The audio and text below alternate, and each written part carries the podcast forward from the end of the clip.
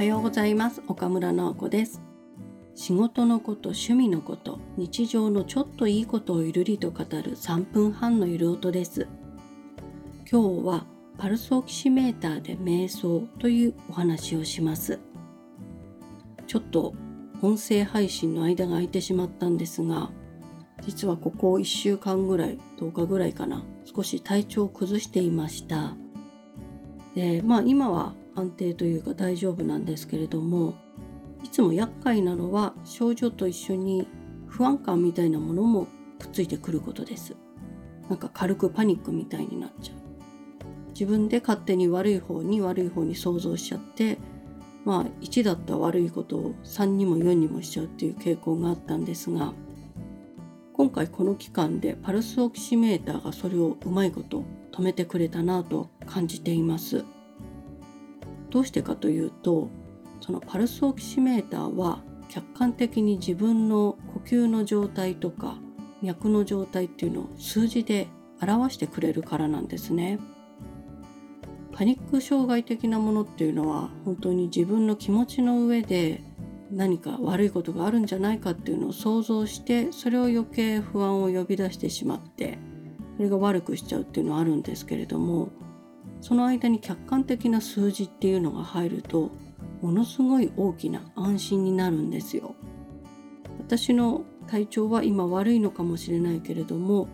呼吸はちゃんとできてるし脈も早くもなってないし遅くもなってないし大丈夫です。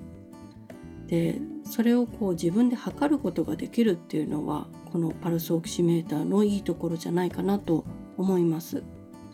れって100%が最高値でで95から99だと正常値。で脈拍は50から100の間だったら大丈夫っていうことらしいです。脈拍は自分ではどうしようもない部分なんですが呼吸というのは自分でコントロールができて値が悪かったとしても自分で深呼吸するとそのパーセンテージを上げられるんですよ。だからちょっとパニックになってるなとか値が 96%97% だった時は、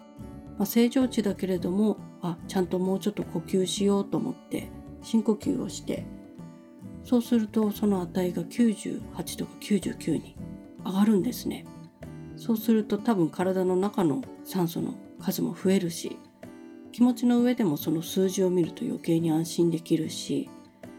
うん、簡単な機械なんですけれどもかなり精神的に助けられてる気がしますちょっと前は品切れが多かったんですけれども今また買えるようですのでなんか不安感が強い方はこれを一つ持ってたら安心できるんじゃないでしょうかというわけで今日はパルスオキシメーターのお話でした。それでは今日はこの辺で皆さんにもいいことがありますように。